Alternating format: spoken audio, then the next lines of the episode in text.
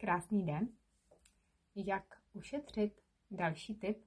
Krátký tip pro vás mám dneska a to je, že se to týká vlastně zdravotních pojišťoven. Všichni, nebo si myslím, že drtivá většina jsme, platíme si vlastně zdravotní pojištění a Tyhle ty instituce, které tady máme, máme i tady víc, můžeme si vybrat, u kterých jsme, tak nabízejí většinou různé zdravotní programy. Nabízejí třeba nějaké slevy, nabízejí různé příspěvky. A například já jsem dárce krve, takže u té pojišťovny, u které já jsem, tak dárci krve mají další benefity.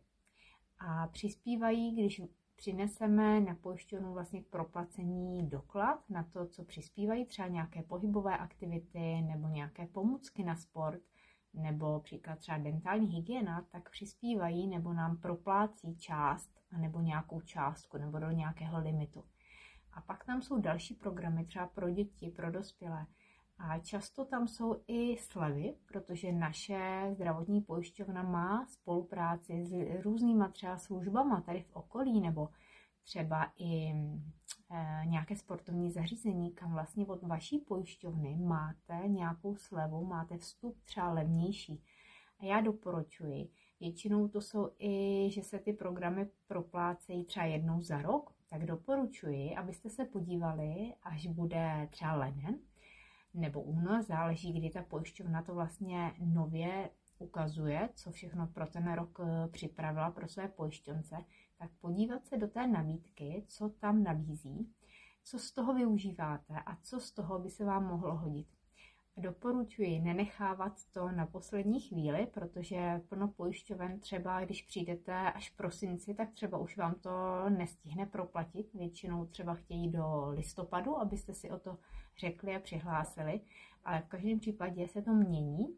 Je tam hodně velká nabídka, ale záleží na tom, u koho jste.